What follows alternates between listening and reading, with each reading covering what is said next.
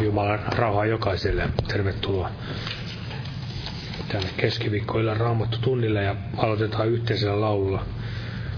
Laulun vihoista laulu numero 187. 187 Golgatan veressä voimaa.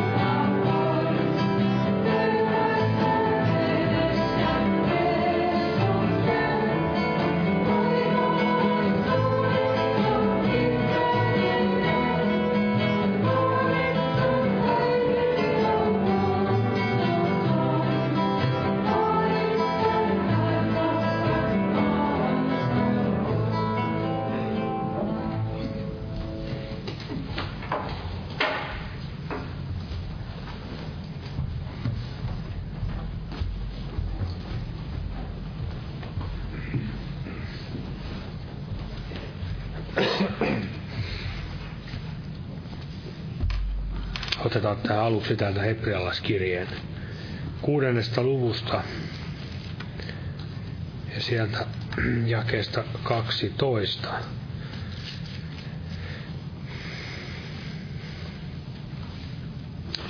Tästä tämän illan Raamattutunnin aihe on tullut, mistä veljet tulevat puhumaan. Että te kävisi veltoiksi, vaan että teistä tulisi niiden seuraajia, jotka uskon ja kärsivällisyyden kautta perivät sen, mikä luvattu on. Eli uskon ja kärsivällisyyden kautta periä sen, mikä luvattu on. Tämän illan Raamattutunnin aihe. Eli tarvitsemme uskoa ja kärsivällisyyttä. Ja mistä tätä tulee, tätä uskoa tulee Jumalan sanasta, mutta tätä kärsivällisyyttä, niin se onkin jo sitten semmoinen koko elämän myöskin kestävä prosessi oppia juuri tätä. Koska esimerkiksi Jaakob kirjoittaa täällä ensimmäisessä luvussa tätä Jaakobin kirjettä, siinä toisessa tuossa jakeessa, että veljeni pidäkää pelkkänä ilona, kun joudutte moninaisiin kiusauksiin. Tietään, että teidän uskonne kestäväisyys koetuksissa saa aikaan kärsivällisyyttä. Ja kärsivällisyys tuottakoon täydellisen teon, että te olisitte täydelliset ja eheät, ettekä missään puuttuvaiset. Eli tämä kilvoituksen tie, uskon tie, siihen kuuluu kärsimykset, kiusaukset, koetukset. Ja näiden tarkoituksena on nimenomaan tuottaa meissä täydellinen teko. Eli ikään kuin näin muokata meitä, että Kristus saa meissä sijaa. Ja se on todella, sitä ei tapahdu vain kerran, vaan joka päivä enemmän tai vähemmän joudumme näin ottamaan tästä kärsivällisyyden sanasta vaarin, uskoa se ja myöskin totella sitä. Eli se usko ja ojentautuminen Jumalan sanan mukaan, se johtaa meidät näihin moninaisiin asioihin, jotka sitten näin saavat meissä aikaa sitä uskoa ja kärsivällisyyttä. Täällä vielä yhden jakeen luen täältä Ilmestyskirjan 3. luvusta. Ja palkka siitä on tuleva. Tässä Jeesus sanoi näin, että koska sinä olet ottanut minun kärsivällisyyteni sanasta vaarin, niin minä myös otan sinusta vaarin ja pelastan sinut koetuksen hetkestä, joka on tuleva, eli koko maanpiirin koettelemaan niitä, jotka maan päällä asuvat. Eli tämä Jumalan sana on kärsivällisyyden sana, eli meissäkin Jumala tahtoo sitä kärsivällisyyttä aina kasvattaa yhä enemmän ja enemmän.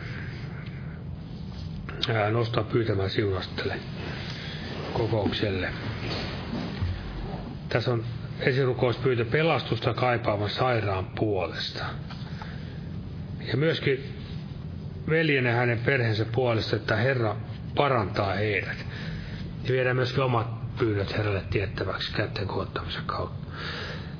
Kiitos Herra Jeesus, olemme täällä tänä iltana sinun edessä, Herra, ja kiitämme Herra sinun pyhästä nimestäsi, Herra. Ja kiitos Jeesus, että sinä todella vuodatit sen kalliin veren meidänkin syntiemme sovitukseksi. Tänäkin iltana saamme puhdistautua siellä verilähteellä ja saamme todella, Herra, näin puhdistautua myös sinun sanasi kautta, Herra. Sinun sanasi kautta, joka näin tulee tänäkin iltana, Herra, meidän kuuluville, Herra. Ja siuraa veljet, jotka julistavat sinun sanasi ja voitele se pyhässä hengessä, Herra. Ja että saisimme todellista virvoitusta, vahvistusta ja ojennusta, Herra, tarpeen vaatiessa. Kiitos, Herra.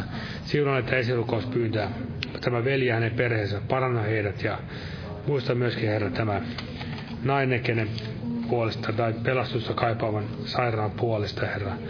Ja myös muista meidänkin sydämellä olevat rukouspyynnöt ja siunaa jokaista täällä tänä iltana ja siunaa Osmoveli siellä Perussa ja Boliviassa ja siunaa kaikki tänä iltana täällä ja ole läsnä, Herra, ja anna meistä armorukouksen henkeä, todella sitä uskoa ja kärsivällisyyttä, mitä, Herra, sinä kaipaat meissä myöskin, että meissä näkyisi sitä. Kiitos, Herra Jeesus. Jää siunaamaan nimessäsi. Aamen. Olkaa hyvä ja istukaa. Ja kokoukset jatkuvat tällä viikolla tuttuun tapaan, eli huomenna torstai perjantaina on päiväpiirihetket kello 12 ja myöskin huomenna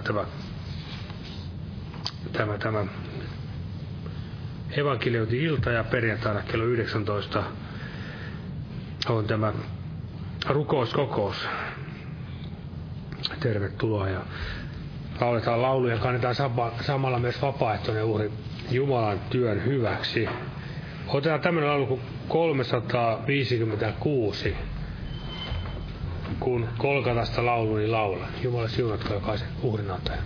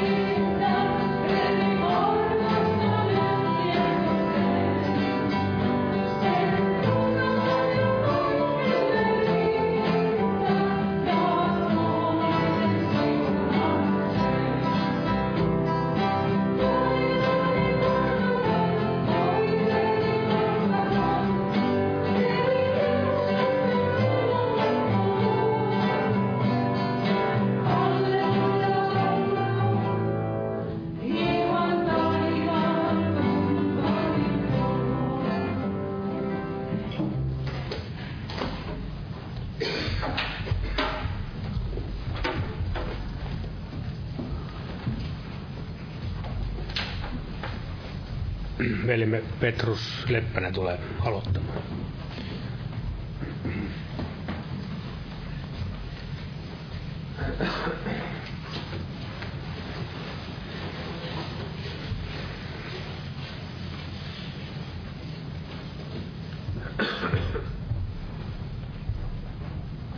Rauhaa kaikille. Itsellä nousi sydämelle tämä Mooses. Mooses ja sitten toisaalta Paavali. Ja millä tavalla heidän elämänsä heijasteli tätä uskoa ja kärsivällisyyttä. He varmasti ovat esikuvia myös tästä. Mooses profeettana ja Paavali sitten tämä apostolina ja apostolina näille pakanoille aina sinne elämänsä loppuun asti. Ja luen tästä hebrealaiskirjasta luvusta 11, alkaen tästä jakeesta 24.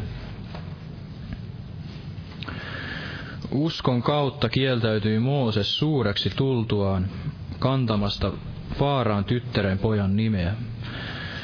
Hän otti mieluummin kärsiäkseen vaivaa yhdessä Jumalan kansan kanssa, kuin saadakseen synnistä lyhytaikaista nautintoa. Katsoin Kristuksen pilkan suuremmaksi rikkaudeksi kuin Egyptin aarteet, sillä hän käänsi katseensa palkintoa kohti.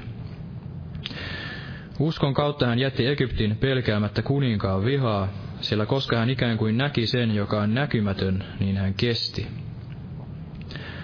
Uskon kautta hän pani toimeen pääsiäisen vieton ja veren sivelyn, ettei esikoisten surmaaja koskisi heihin. Ja joitain ajatuksia tästä. Tämä jakeen 25 alkuosa oli se, joka nousi tässä sydämelle. Hän otti mieluummin kärsiäkseen vaivaa yhdessä Jumalan kansan kanssa. Eli Mooses, hänellä oli se kaikki loisto ja varmasti varattuna se hieno elämä siellä Egyptin hovissa, mutta hän kuitenkin otti mieluummin kärsiäkseen vaivaa yhdessä Jumalan kansan kanssa. Hän näki roskana kaiken tämän elämän, mikä oli tarjolla siellä Egyptin aarteiden haltijana, jos voidaan näin sanoa.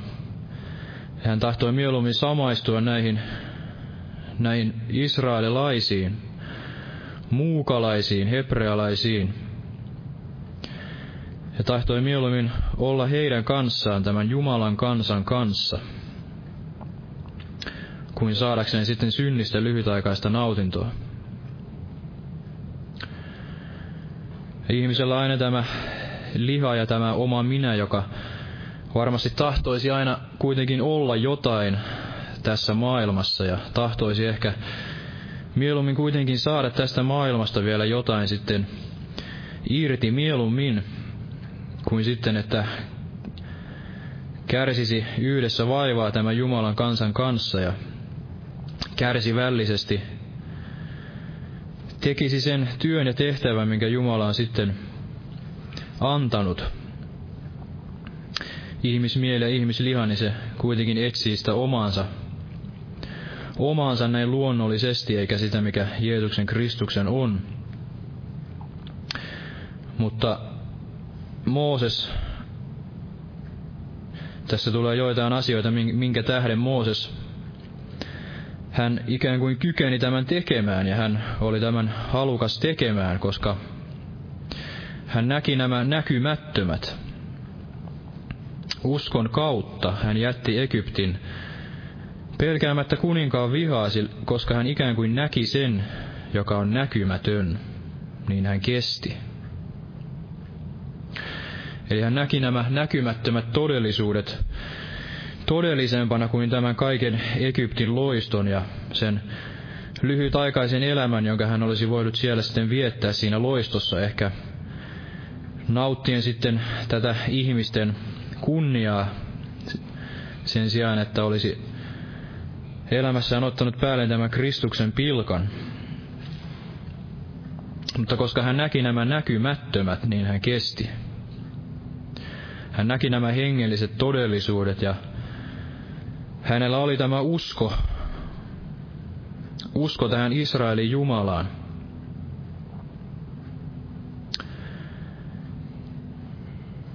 Ja vaikka Mooseskin hän oli sangen nöyrä mies, niin kuin siellä sanotaan, nöyrämpi kuin kukaan muu maan päällä, niin varmasti ilman tätä uskoa ja ilman tätä näkymättömien näkemistä, niin hänkään ei olisi kestänyt. Ihminen ei itsessään voi ikään kuin vain ainoastaan päättää antavansa elämänsä Jeesukselle ja näin päättää, että minä tahdon yhdessä kärsiä vaivaa ja kärsiä pilkkaa, ikään kuin tietäen, että tämä on kuitenkin se oikea ratkaisu, vaan me tarvitsemme tämän uskon. Me tarvitsemme tämän näkökyvyn ja tarvitsemme tämän näkymättömien todellistumisen ikään kuin todellisemmaksi kuin nämä näkyväiset. Ja mikä tärkeintä, hän uskoi ja hän luotti tähän Karitsan vereen. Uskon kautta hän pani toimeen pääsiäisen vieton ja veren sivelyn, ettei esikoisten surmaa ja koskisi heihin. Ja siellä sanotaan, että nämä israelaiset joivat tästä hengellisestä kalliosta, ja tämä kallio oli Kristus. Ei ainoastaan lähtiessään, saadessaan tämän vapautuksen sieltä Egyptistä, vaan koko tämän matkan ajan heillä oli tämä Kristus kallio siellä. Ja näinhän se tulisi meillekin olla, että olla tämä Karitsan veri ja Kristus kallio siellä sydämen pihtipielissä tämän koko matkan ajan. Eli nähdään nämä näkymättömät ja olla tämä luottamus sitten tähän Karitsan vereen. Ja itseäni on monesti siunannut tämä McIntoshin selitys ikään kuin tästä Karitsan verestä, kuinka se oli niin, että sehän oli sivelty sinne ovien pihtipieliin ja se oli siellä oven ulkopuolella. Ei ollut niin, että nämä israelaiset olisivat itse nähneet tämän veren, vaan McIntosh painotti sitä, että Herra sanoi, että kun minä näen veren, niin minä menen ohitse. Minä käyn ohitse. Ja näinhän se on, että viime kädessä uskoa tähän Jumalaan. Iankaikkiseen Jumalaan ja tähän hänen valmistamaansa sovitustyöhön. Eli kun hän näkee tämän Jeesuksen veren, Karitsan veren, niin se riittää.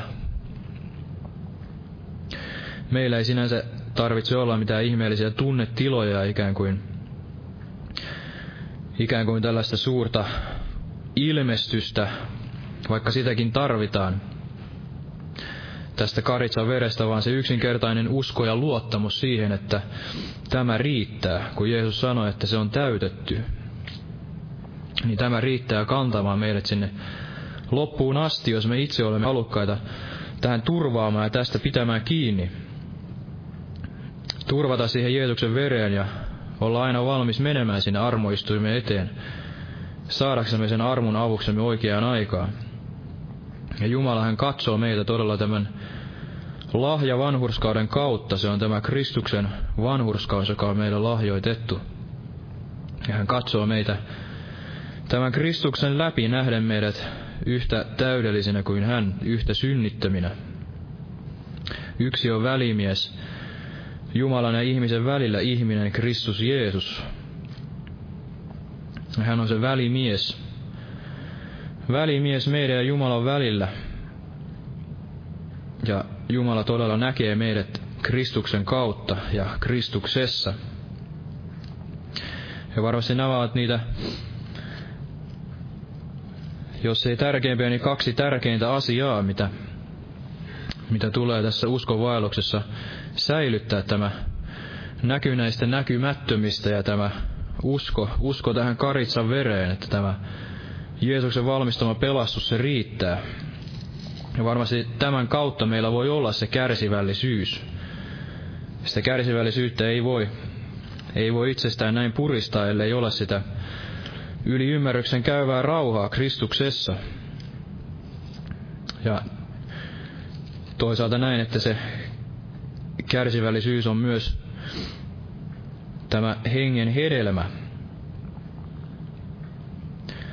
Hengen hedelmä, se tulee tästä vaeltamisesta hengessä ja elämisestä hengessä. Sitä ei todella voi omasta sielusta eikä lihasta näin puristaa. Ja luen tämän tutun paikan vielä tästä Filippiläiskirjeestä, luvusta 2, jakeesta 5. Olkoon teille se mieli, joka myös Kristuksella Jeesuksella oli, joka ei, vaikka hän olikin Jumalan muoto, katsonut saaliiksensa olla Jumalan kaltainen, vaan tyhjensi itsensä ja otti orjan muodon, tuli ihmisten kaltaiseksi, ja hänet havaittiin olennaltaan sellaiseksi kuin ihminen.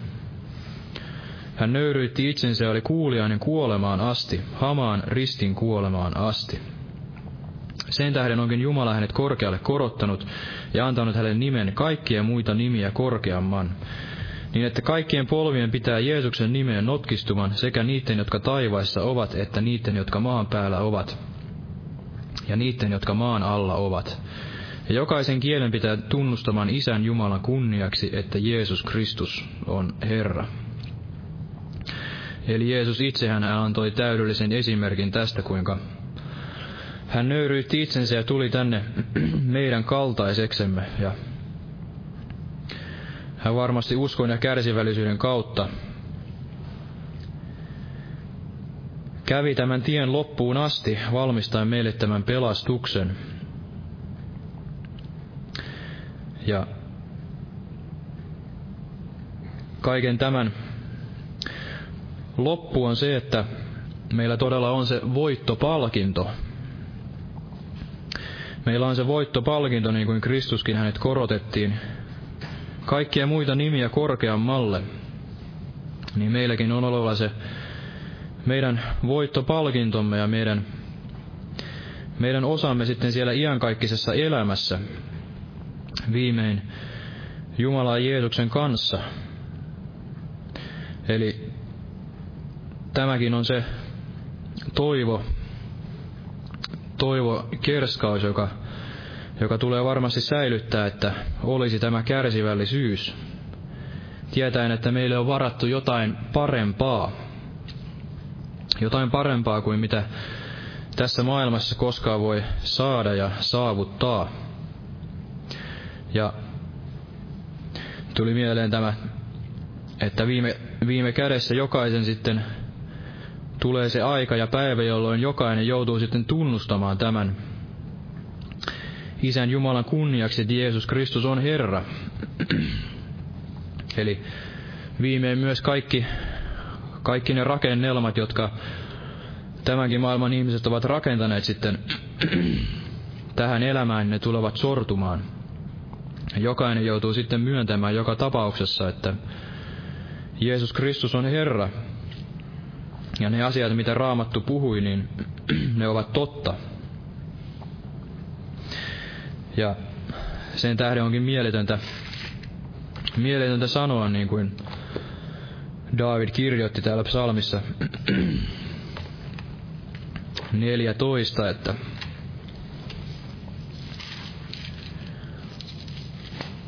aivan tässä alussa, että hullu sanoo sydämessänsä, ei ole Jumalaa. Turmiollinen ja iljettävä heidän menonsa, ei ole ketään, joka tekee, mikä hyvää on. Eli on järjetöntä, on hullua, on typeryyttä sanoa, että ei ole Jumalaa. Sieluvihollinen pyrkii tässä ajassa kääntämään tämän kaiken ikään kuin päälaelleen niin, että sanoo, että on järjetöntä uskoa Jumalaan. Hullu sanoo, että on Jumala. Mutta jokainen kuitenkin uskon tietää siellä syvässä sisimmässään, että niin kuin Raamattu sanoi, että nämä näkyväiset on luotu niistä näkymättömistä. Eli kuitenkin siellä kalvaa sitten sisimmässä se tieto siitä, että kaikki tämä tieteellinen maailmankuva, niin se kerran tulee sitten sortumaan.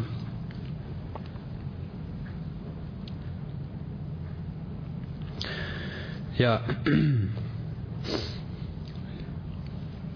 juurikin näiden näkymättömien näkeminen ja uskominen tähän Jeesukseen, niin se on se avain säilyttää tämä kärsivällisyys. Vaikka sitten tämän maailman ihmiset kuinka pilkkaisivatkin, koska he ovat sokeita ja tämän sielun vihollisen sokaisemia. Mutta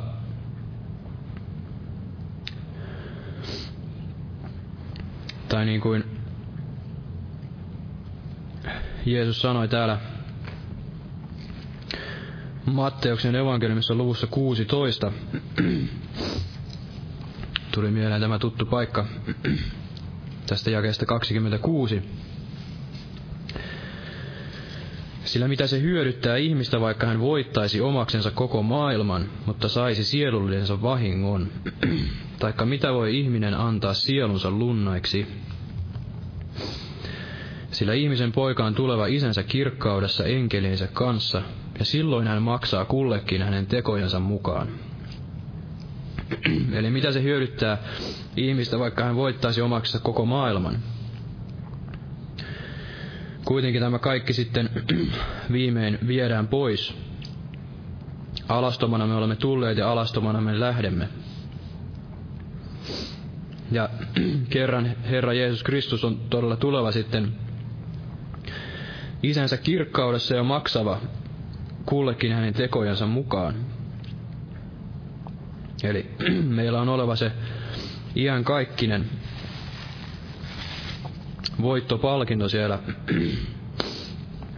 iäisissä majoissa, jonne Kristus on mennyt valmistamaan meille sijaa.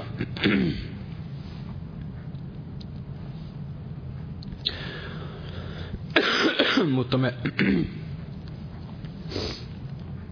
emme todella voi käydä tätä uskon tietä siinä omassa voimassa, vaan tuli sydämelle tämä Paavali, niin kuin Paavalikin, hän tarvitsi tämän ilmestyksen tästä evankeliumista. Ja Jeesus Kristus hänelle henkilökohtaisesti ilmestyi siellä tiellä Damaskoon. Ja tämän jälkeen niin hän sanoi, että hän ei voinut olla tottelematta tätä näkyä. Eli mekin tarvitsemme tällaisen näyn näistä näkymättömistä ja tästä Kristuksen evankeliumista.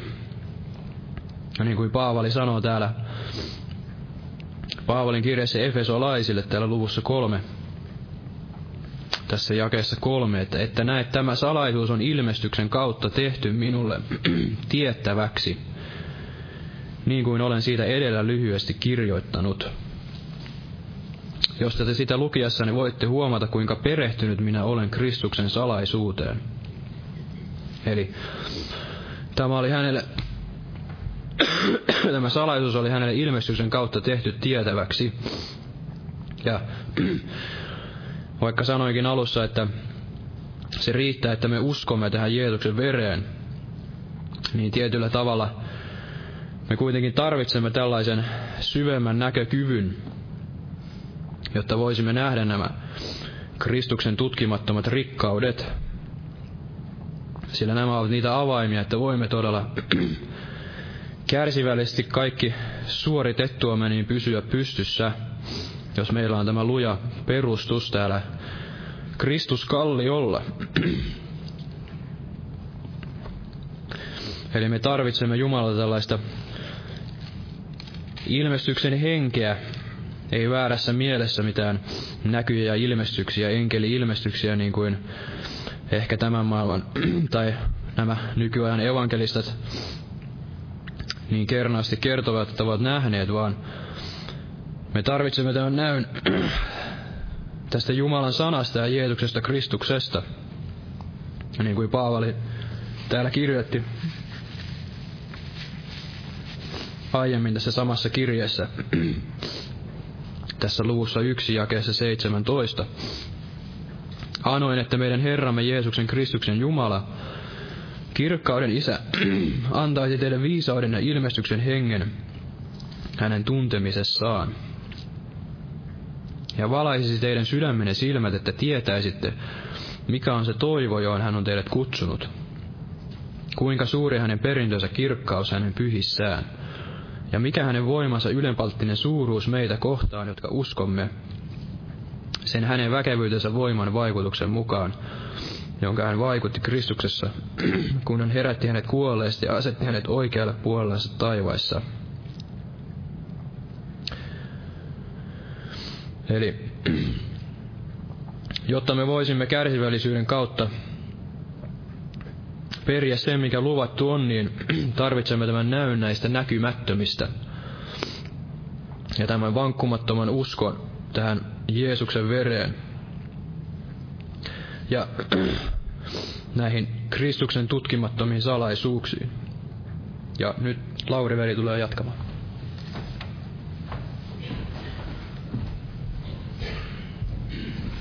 Rauhaa kaikille.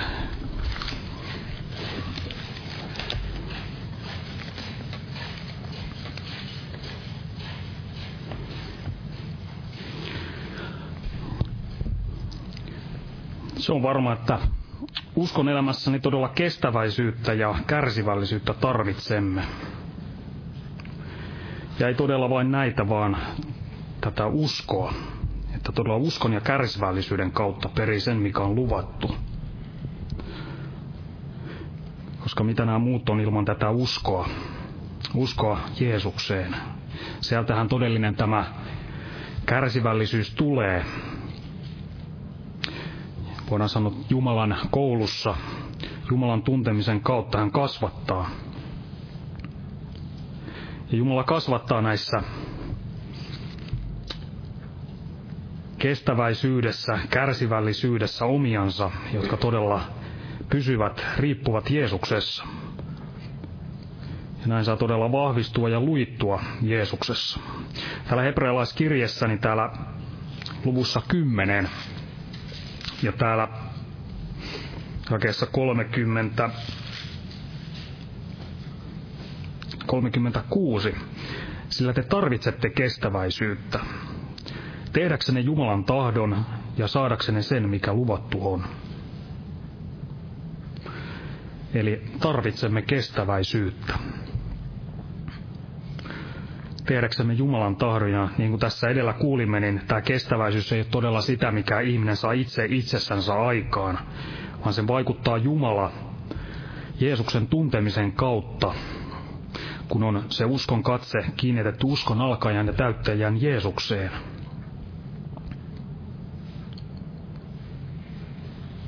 Ja se todella, ketä Jumala näin kasvattaa ja vie eteenpäin, niin varmasti nämä alueet, kestäväisyys ja kärsivällisyys, ovat tässä kasvatustyössä mukana.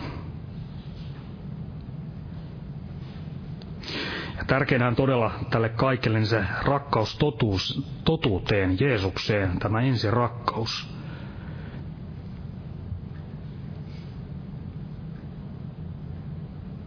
Ja kuinka todella voi olla kestävä tässä totuudessa, jos katse ei ole uskon alkajassa ja täyttäjässä. Eli uskon ja kärsivällisyyden kautta periä se, mikä luvattu on.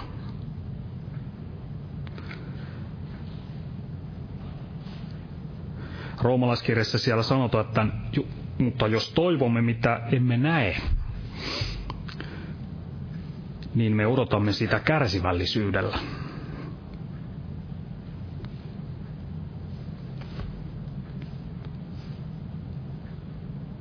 Ja todellinen Jumala, kun saa kasvattaa, niin hän saa myös tätä aikaan, tätä kärsivällisyyttä, koettelemusten kestämistä.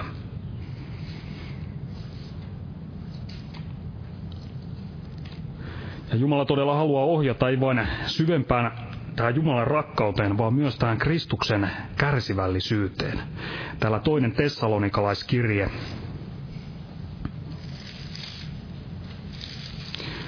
Ja täällä luku 3. Ja täältä jakeesta 5. Ja Herra ohjatkoon teidän sydämenne Jumalan rakkauteen ja Kristuksen kärsivällisyyteen. Eli Herra todella ohjatkoon tähän Jumalan rakkauteen, mutta myös tähän Kristuksen kärsivällisyyteen. Ja tässä puhuttiin jo, Petrus mainitsi tästä hengen hedelmästä. Täällä 5. luvussa tätä galattalaiskirjettä ja täällä jae 22. Mutta hengen hedelmä on rakkaus, ilo, rauha, pitkämielisyys, ystävällisyys, hyvyys, uskollisuus, sävyisyys ja itsensä hillitseminen. Ja tiedämme, että tämä pitkämielisyys ei varmasti ole sinänsä ihan synonyymi kärsivällisyydelle ja kestäväisyydelle, mutta on varmasti hyvin lähellä näitä, hyvin läheinen sukulainen, voidaan sanoa. Eli on hyvin lähellä näitä. Ja tiedämme sen, että ensinnäkin Jumala on pitkämielinen koko maailmaa kohtaan. Täällä roomalaiskirjassahan mainitaan tästä Jumalan pitkämielisyydestä. Roomalaiskirje ja luku 2. Ja täällä jakeessa 4 Paavali kirjoittaa, että vai halveksitko hänen hyvyytensä ja kärsivällisyytensä ja pitkämielisyytensä runsautta, etkä tiedä, että Jumalan hyvyys vetää sinua parannukseen.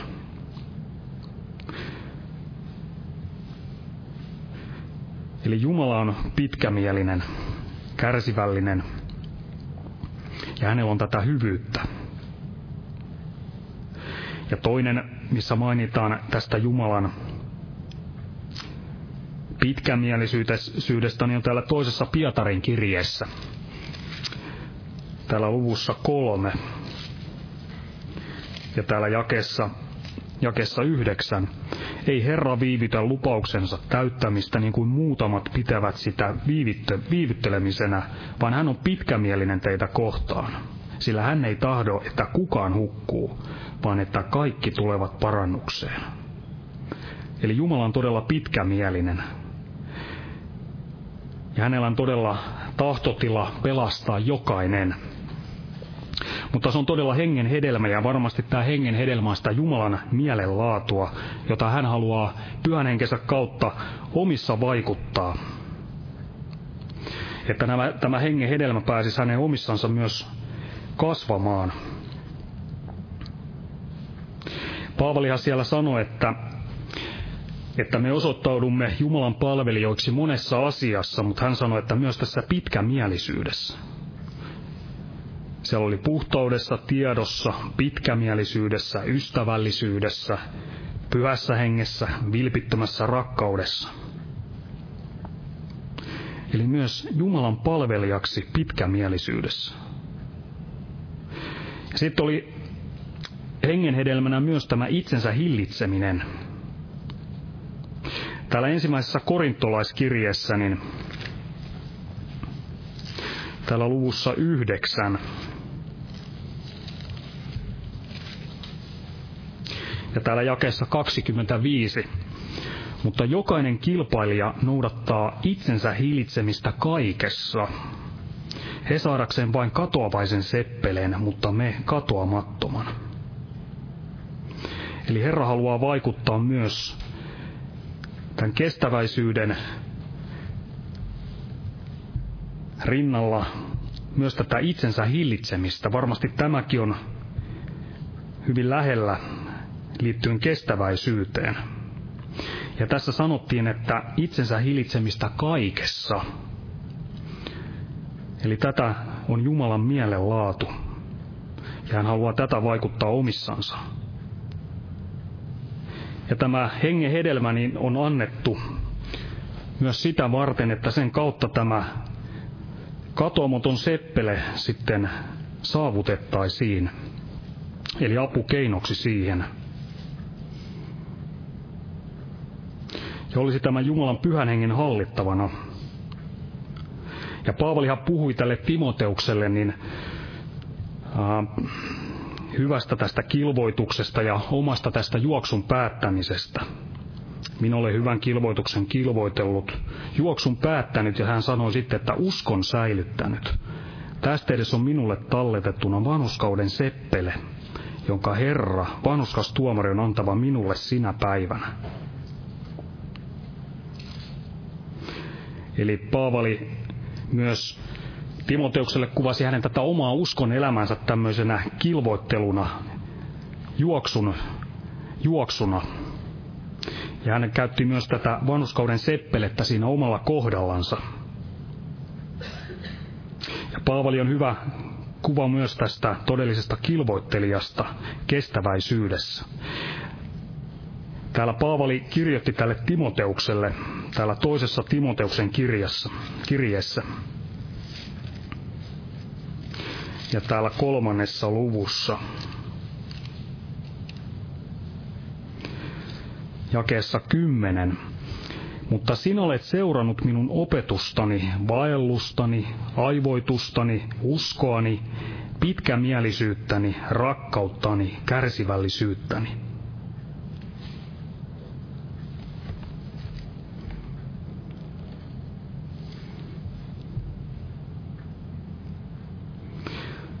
Ja siellähän toisaalla sanotaan, että kärsivällisyys saa aikaan koettelemuksen kestäminen niin toivoa. Ja sitten Paavali myös Timoteukselle sanoi, että tavoita vanhurskautta, jumalisuutta, uskoa, rakkautta, kärsivällisyyttä, hiljaisuutta. Ja siellä Efeson seurakunnalle, siellä ilmestyskirjassa, niin siellähän Jumala puhui, että heillä oli tätä kestäväisyyttä, mutta yhdellä alueella heillä tämä kestäväisyys oli alkanut hiipumaan, ja se oli tässä ensirakkaudessa. Eli ensirakkaudessa Jeesusta kohtaan, niin tämä kestävyyden alue oli heillä alkanut herpaantumaan. Ja se on juuri se, että meillä olisi se katse kestäväisyydessä kiinnitettynä Jeesukseen, meidän uskon alkaamme täyttäjään. Koska vain sitä kautta todella me voidaan eräänä päivänä Jeesuksen tuntemisen kautta, ja se, että olemme näin kuuliaisia ja uskollisia hänelle ja meillä on tämä ensirakkaus, niin voimme eräänä päivänä sitten päästä näin voittajina perille. Aamen. Nostaa ylös vielä. Oi rakas Jeesus, anna Herra, että sinä saisit vaikuttaa meissä tätä hengen hedelmää, Herra. Kaikkea tätä pitkämielisyyttä, Herra, ja kaikkea tätä sinun mielenlaatuasi, että meillä olisi tätä todellista kestäväisyyttä, Herra. Anna todellista rakkautta sinua kohtaan, Herra, koska sinä todella, Herra, vaikutat omissasi tätä kestäväisyyttä, lujuutta ja kaikkea sitä, Herra. Mikä, Herra, mitä tarvitaan tällä matkalla sinne kirkkauteen ja perille, Herra? Ja myös, Herra, tämä kestäväisyys tarvitsemme, Herra, että voimme täyttää omassa elämässämme, Herra, sen sinun suunnitelman, Herra, että sinä todella saat kasvattaa ja johtaa kaikessa elämäämme, Herra. Anna, Herra, todella, että tämä sinun kasvatustyö, Herra, saa edetä elämässämme, ja kaikki, Herra, se sinun tahtosi, suunnitelmasi saisi toteutua niin meidän kohdalla kuin, Herra, koko meidän seurakuntamme kohdalla. Jää näin, Herra, armossasi siunaamaan. Aamen. Aamen. Ja lauletaan vielä tässä lopuksi laulu numero 638. Jumala siunasta jokaiselle.